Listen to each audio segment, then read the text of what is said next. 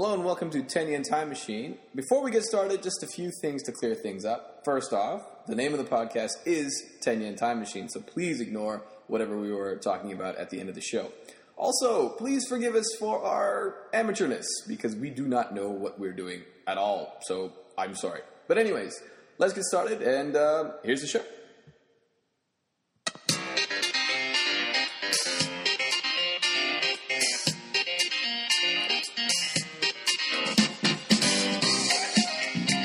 Get started. Um, you want to you want to do the first introduction because this is uh, this is basically your idea. Kind of it is. uh, yeah, I guess my name is Ron Duo. I, uh, I live in the awesome city of Kobe, Japan. I've been living here for three years. Uh, I love Japanese film cinema history. I know quite a bit about it. I like to think. And uh, yeah, that's my story. Who are you? Uh, I'm Derek Huber, or some people call me Huber. According to the Japanese government, I'm Derek Huber. That's not that interesting. Um, anyways, I'm Derek Huber, and uh, I live in the wonderful city of Hiroshima, Japan. I've been in this country now six years, and uh, I also love Japanese movies, Japanese cinema. Maybe a little bit different than Ron. Ron tends to like more of the classic stuff. I like more of the uh, the more modern stuff, especially stuff in the '80s. Uh, I also like to think. Hmm, and um, yeah, and uh, let's let's get this started. Um, I think the first movie. Well, I don't think the first movie. The first movie we're going to be talking about today is a movie called Ikiru. And uh, Ron, you want to give a a, big, a brief rundown of uh, the story? Yeah, Ikiru is the the second film after Kurosawa made it big with Rashomon in 1950. So in 1952, Ikiru was made. It's a story of an old man he um, discovers he has six months left to live after the doctor doesn't tell him directly, but he figures out he has stomach cancer. And the big question of what would you do with your life if you had six months left to live? Yeah, and it's uh, he goes through this whole crazy process, and he um, during the process he he, des- he decides to take um, uh, fifty thousand yen, which at that time was was a lot of money. Quite a bit of money. Yeah, and he decides to just go party, and in the process he he discovers that he that really isn't what he wanted. And he gets even more distraught, and then he meets up with one of his uh, his coworkers, a young girl, who uh, decides to quit and he gets inspired by her, her just like her zeal for life, Her youthfulness, yeah, yes, yes. exactly, yeah. And he, he at one point like he he he, he, he desperately tries to find out. It's like you know why why what what what what is her. yeah what is it what is it that you do that makes your life so so amazing so interesting? And then she's like oh I don't know. Then he discovers that uh, what he's going to do is uh, build a park. hmm I think you're missing one small step there. Right before he goes out drinking, one big step he go, one big step he goes through though is he tries to lose himself in the memories of his son. Uh, yeah. Like he remembers all the times when he wasn't there for his son, but he's still trying to convince himself that he and his son are close. Like that's all there is left.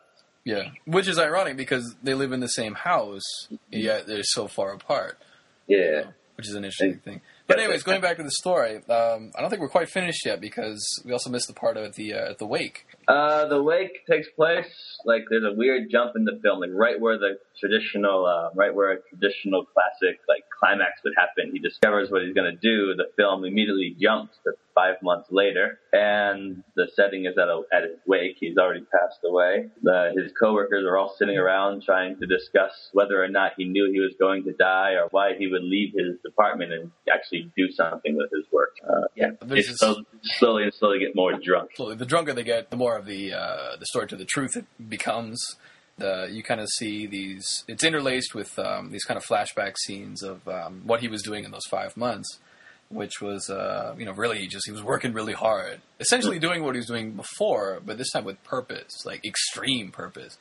So yeah, it's it's just really interesting, especially their their drunken reactions, and uh, not to you know like ruin the movie. Well, you know if you're if you're listening to this, and this movie's been out for almost what sixty years now.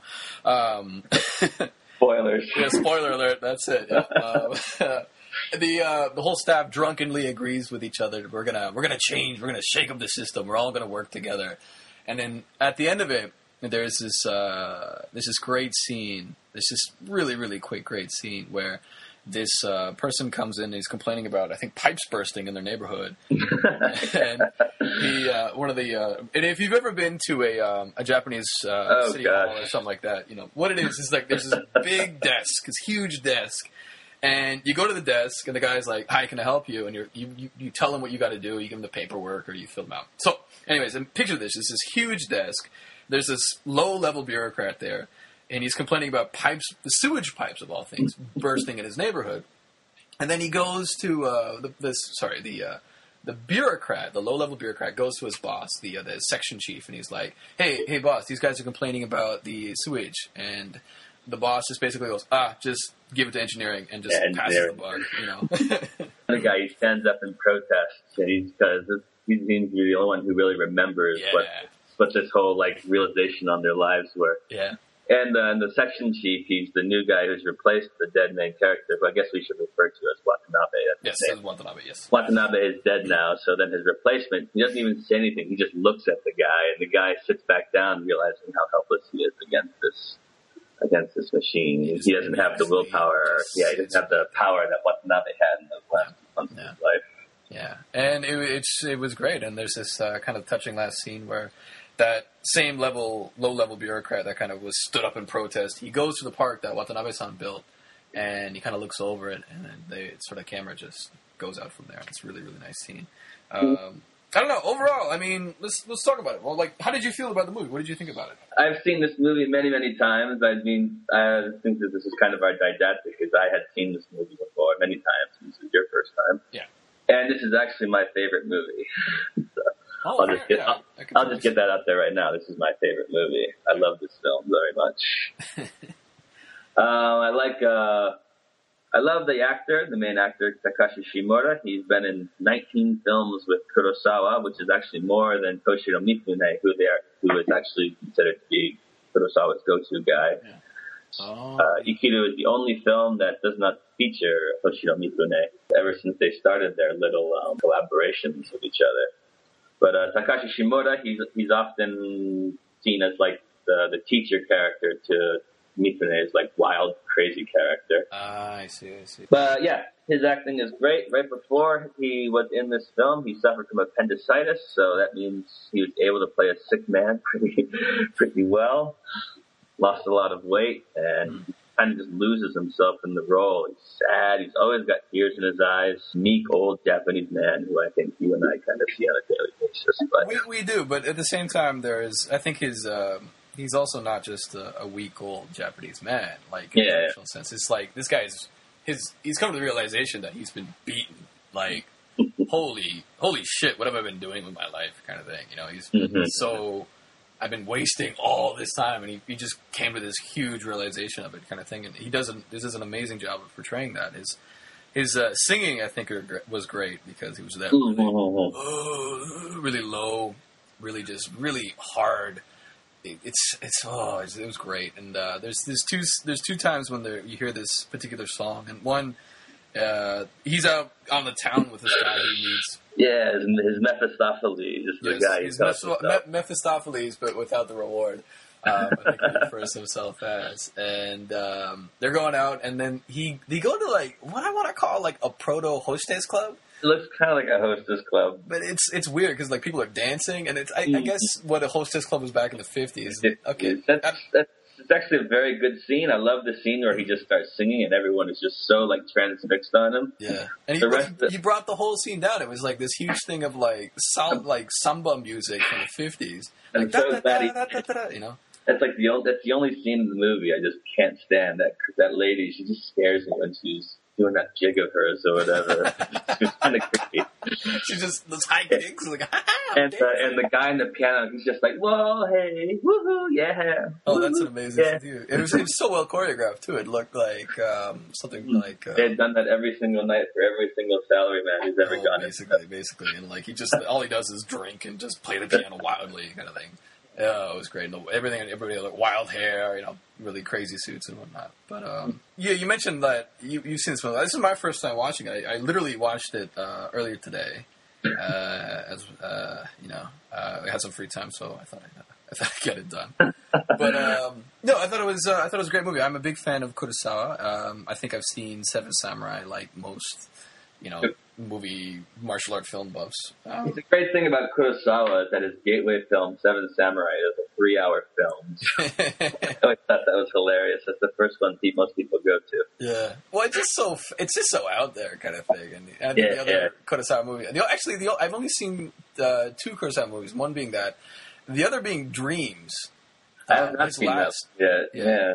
Which is which is really really you, you can see the way you know the Takeshi Beat Takeshi he's kind of he wants to be Kurosawa and you Mm-hmm. can clearly see that like you know he's you know Kurosawa had his like you know action like films about tough guys and then it's like some sort of artistic film like Kurosawa did too. oh yeah and it's it's like you're not Kurosawa. Cut cut, cut it out man. I mean you're, you're good. You make great movies but you're, you're no Kurosawa. Not not that, not that I don't like uh, Beat Takeshi and I think um, I want to talk to you about the next film might be one of his.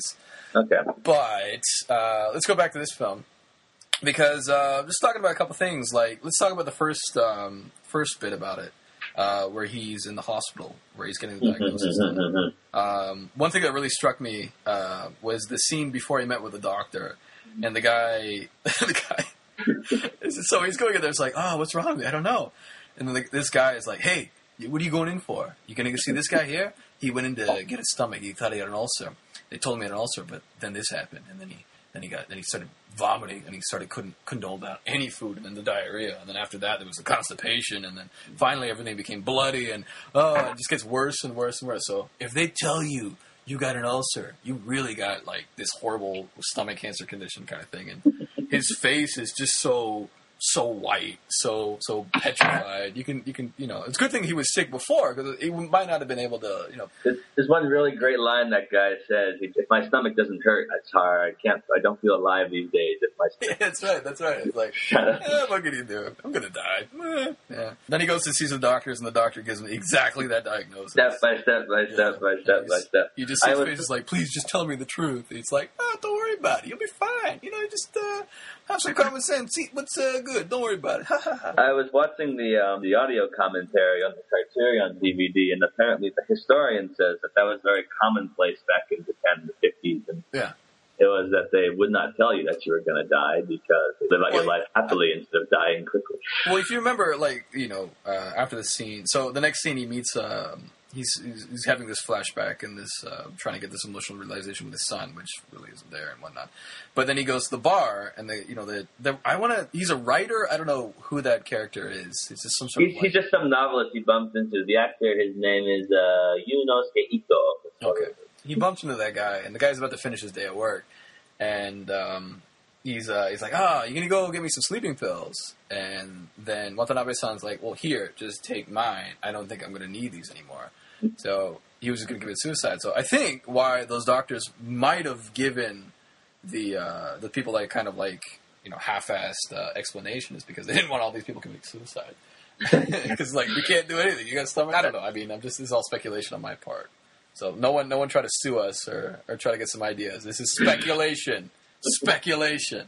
That's all. Make an educated guess or halfway educated guess. Anyway, Uh, also in that scene is film, but uh, the the doctor's apprentice who asks him, "Are you sure we should have told that guy a lie or whatever?" That's that's the youngest of the seven samurai. oh Also, yeah, five of the seven samurai appear in this movie. really? Yeah, there's him. There's uh, two of the guys who work for Watanabe. Watanabe himself is the leader of the seven samurai. Oh, that's right. At the end, the yakuza guy who grabs him in, in the hallway with the big with the big goofy scar on his face, he's also one of the seven samurai. Well, let's let's explain that that uh, little like during the wake and during the uh, the flashback scenes. What happens? Uh, well, it starts off as the, the deputy mayor is there. He's played by the character actor Nobuo Naka, Nakamura. Kurosawa often used him in lots of films, so he's kind of like this really slippery, kind of slimy looking actor. Sorry to, really. sorry to say, but he, he often plays these kind of roles in Kurosawa movies. He was in like The Bad Sleep Well and played like this kind of greasy lawyer. Hmm. The press are there. The press are also a recurring um, kind of cynical press who shows up and they start like commenting the hell out of what's going on or whatever. They show up, they start giving the mayor crap because he took he was taking all the credit for building the park and he was put Watanabe in the back seat in the dedication ceremony and he was Watanabe, despite all of his trials to get this part built, he was kind of just treated as second class. Yeah. Uh, they were accusing the mayor of electoral votes and whatnot, or whatever he needed to keep his bureaucracy position. That's kind of a, that's kind of a theme of this movie is just protecting your position rather than actually doing something. Yeah. Well, during the wake, they all um, they all comment on the fact that you know, yo, we live in, we work in City Hall. You got to protect your turf. You got to protect your turf. How dare, time, he, like- how dare he try and do something outside of his turf? Exactly. Like, how Like dare gang- you? How dare gang- you overstep gang war or something like that. Yeah. But the wake scene is the best scene in the film by far. It's all all of the guys are Kurosawa regulars, so it's kind of like just like a bunch of buddies getting drunk together. Yeah. just sort of like, here's a premise. Go get drunk. Now. It's just like he filmed it perfectly. It starts off very slow, but the more and more drunk they get, his filming gets more sporadic, different angles, weird dolly tracking. What's great about that that last scene too is like if you notice like it's all the bureaucrats are getting just drunker and drunker and drunker. His family is kind of like awkwardly sitting to the side, like just It's sort of right enduring there. it. Yeah. you know, And it always kind of put me off when they're just kind of sitting there. I guess you know they they kind of have no choice because like they're there to celebrate their that guy's father's death and no one else is there. He didn't like it be know their friends in the uh, the neighborhood, so it's like I guess we got to let these guys get drunk and uh, you know that whole idea of um, you know drinking in Japan. It's like well they're allowed to do it because they're drunk. Just let them be. Just let them get let them get out of their system. Kind of like it's fine, you know. And then Yeah, one of the most uncomfortable scenes for me to watch is when the deputy mayor he comes back from the reporters and he starts to give this speech to all of the bureaucrats and everyone in the room. And he starts like taking the credit. He's like, "Oh, it's a shame that the people can't understand how effective we are. Oh, it's a shame." well he doesn't take credit himself. Like I, No, he he says he gives the credit to some younger guy, some right. youngling of his, and the youngling says, "No, no, no, no. It's actually you." Exactly, exactly. so it's really that kind of roundabout way of taking credit kind of thing. It's like, you know, we all worked hard together, but since I'm the boss, you know, kind of thing. And as soon as he finishes that little rant of his, all the old ladies come in and they start crying and crying and Oh, crying it's- over Watanabe's yeah. picture. Such a good scene. It's Such a a good. very good scene, and the mayor has absolutely nothing to say after that because he knows, like, these are people he can't control, as opposed to his workplace people who he can control. So Yeah. he knows that the only power he has is within his like little ring of buddies at work. Well, there's um, what's great about that that last segment as well too is the fact that you see Watanabe-san becoming I wouldn't say bolder and bolder, but more steadfast. He meets with the first department head, and he just sort of sits there, and he kind of like wears the other guy down, so he Yeah, yeah. signs the document. He kind of hounds another guy. He's like, "Oh, let's let's talk. Oh, engineering, engineering chief, engineering chief. Let's talk, let's talk." And he hounds that guy down. Eventually, gets to the, the deputy mayor, and the deputy mayor just dismisses him, and then he just wouldn't leave. He uh, made the deputy mayor lose face, you know, and it's something you don't do in Japan, especially back then, I guess. it's, a, it's, a, it's a good idea, and it's a smart scene, and it, it was, it it wasn't hokey. It was played very deadpan, and it worked. It was great, you know. I think in the hands of a lesser director, you'd have people like wailing, "Oh, we did this, daughters!" Like in a new, I want to say the Hollywood way, it would be like you'd have some sort of like sassy, you know, side character being like, "That's right, we're gonna build it together," kind of thing. But in this case, it's just like, this is what people would do. Why would we go over the top thing? Mm-hmm. Kurosawa is really effective of sort of like if there was going to be a, a bureaucrat that's going to go against the system, it'll be like this, and it would this guy would do it, kind of thing. So They know they can do something, it's just a matter that they don't want to. Yeah. But and also in Japan, you can't just tell someone to get lost. Yeah. So well, unless you're uh, unless you're un- unless you're the boss. unless you're the boss or unless you're the yakuza, but he manages to stand up to those guys too. Well, the guy threatens him. He says, "Do you want to die?" And, and Watanabe just laughs in his face. He knows- he he's going to die. Yeah, and he just looks at him with this, this crazy, these big yeah. eyes, like, all right, do Crazy the effort, I guess. That's it. All right, you want to do this? Let's do it. Like- So, Just shot looking down in his face. Watanabe's looking right back up. He's got these big sparkles in his eyes. it's a really uh, enlightening moment. Yeah, it's a really enlightening moment. It's uh, it's a beautiful thing. Let's talk about your favorite scene. What's your favorite scene? The whole movie, just one scene. Besides the wake, I love the entire last third of the movie. You got to see a scene I also I also enjoy the opening montage where it's where the women are just getting passed back and forth and forth, yeah, that's amazing. Yeah.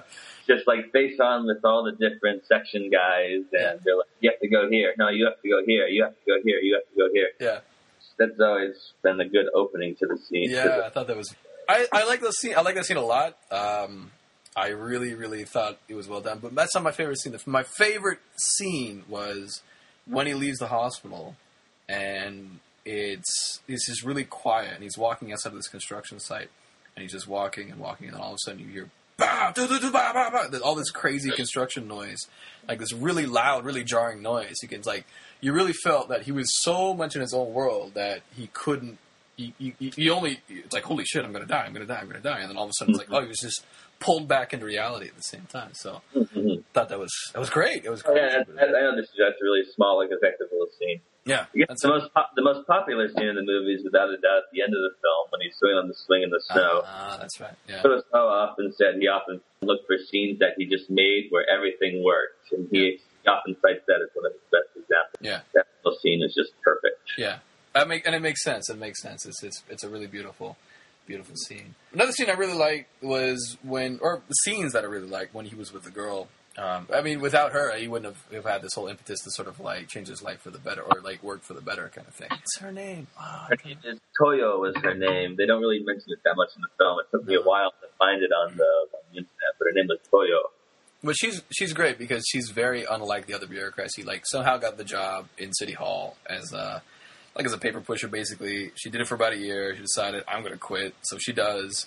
And just be happened to be at the same time where uh, Watanabe-san was diagnosed with cancer, and he comes out to her. And at, at one point, he becomes really, really dependent on her, so he starts taking her out, and she's like getting creeped out by him.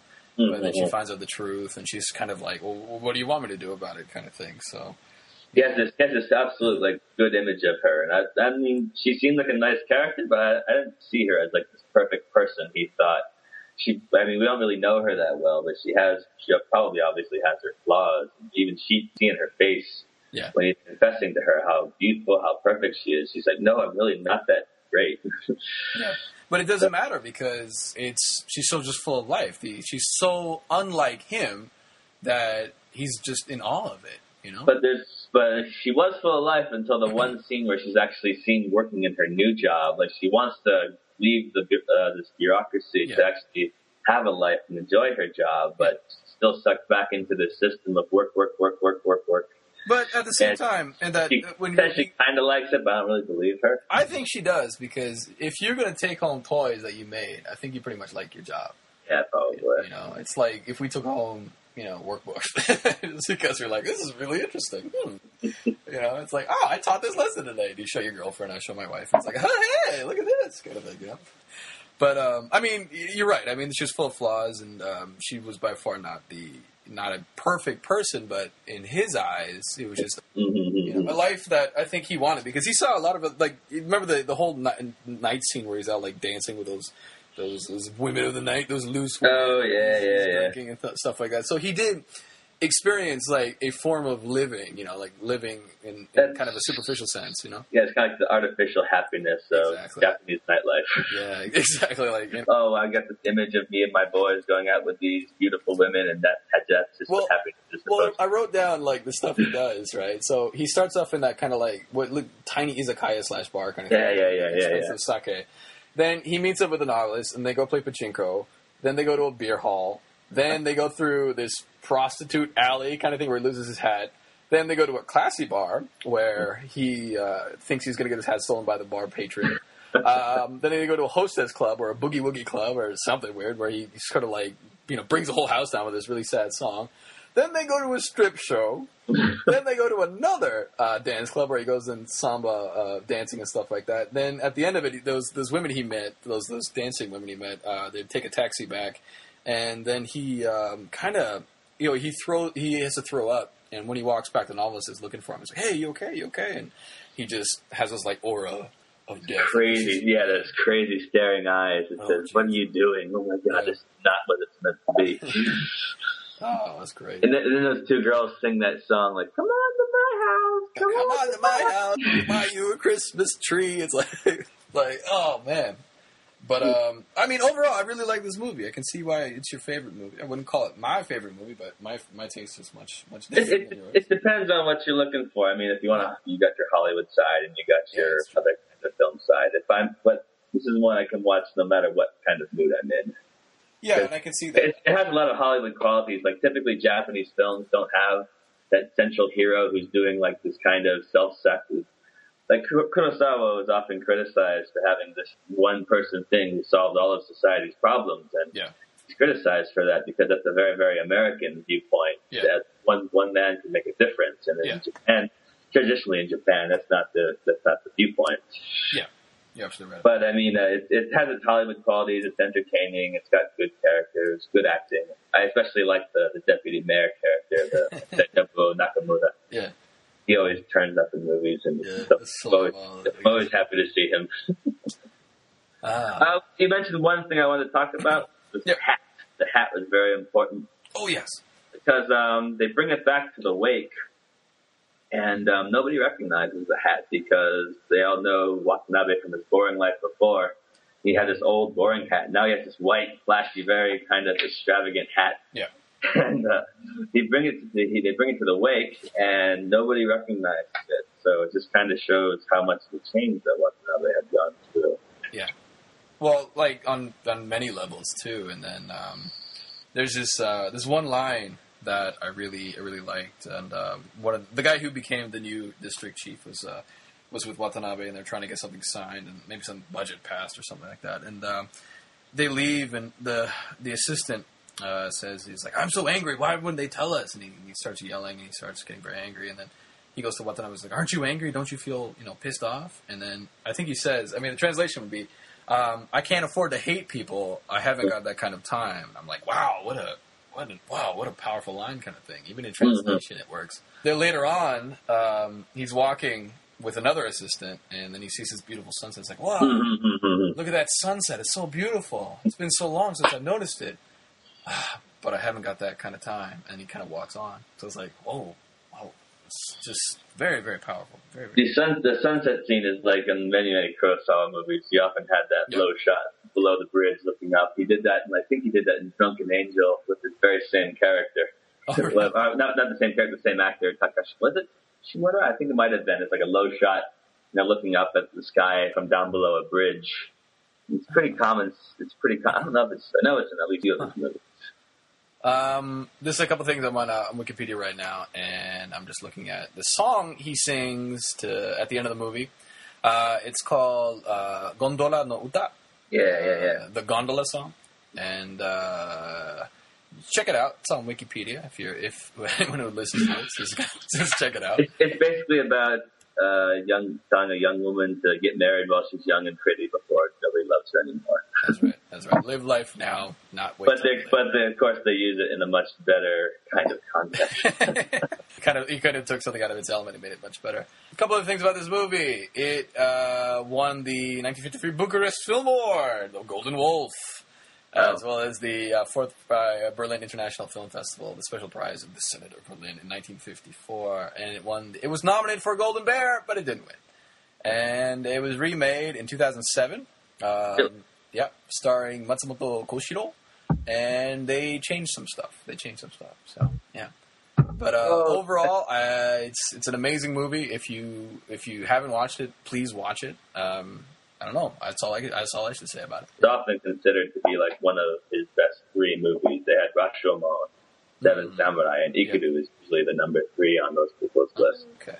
Well, it's it just seems like one of those movies that because it wasn't one of his bigger films, or rather, it's more popular films that it gets gets kind of looked over. And you know, thankfully, uh, Criterion did a good job of. Uh, Yeah, of course. saving They it, yeah. I mean, that's what they do, I guess. You know, they just they take the best, and they take RoboCop too, which is an amazing movie. But yeah, yeah, I, I just got that DVD the other day. we should do a review of RoboCop. Why it's awesome on so many levels. Really, really. But that's It's incredible movie. I agree. It's a favorite of mine. uh, Kurosawa, he's often seen as a samurai director. Like all of his very, very, very famous movies are samurai movies. Seven Samurai and Rashomon and Hidden Fortress, Throne of Blood, Sanjuro Yojimbo, Ran, Kagemusha. All of his most, most famous movies are samurai films. So typically people look over his more contemporary Japanese movies, I think, Yeah. like Ikiru.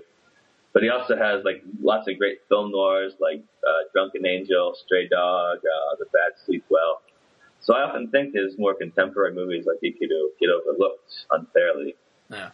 Well, Ikiru is of course the most popular of all those, but his other ones kind of get overshadowed a bit. Um, the have we have we decided what we're going to call this podcast? Um, No.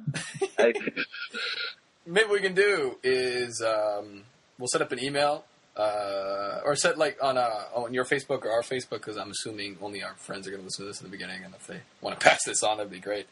But um, if you can think of a title for our untitled uh, Ron and Derek blog or blog, what am I talking about? Podcast. Jesus Christ. Uh, yeah, send it to us, and maybe we'll use it. Maybe we won't. Maybe we will. You know, get people involved, kind of thing. What do you think? ah, good idea. All right, cool. All right, dude. It's uh, why don't we finish this up because we've been talking for about forty-five minutes now. 45 minutes. Well, I haven't been recording for 45 minutes. We've been recording for 30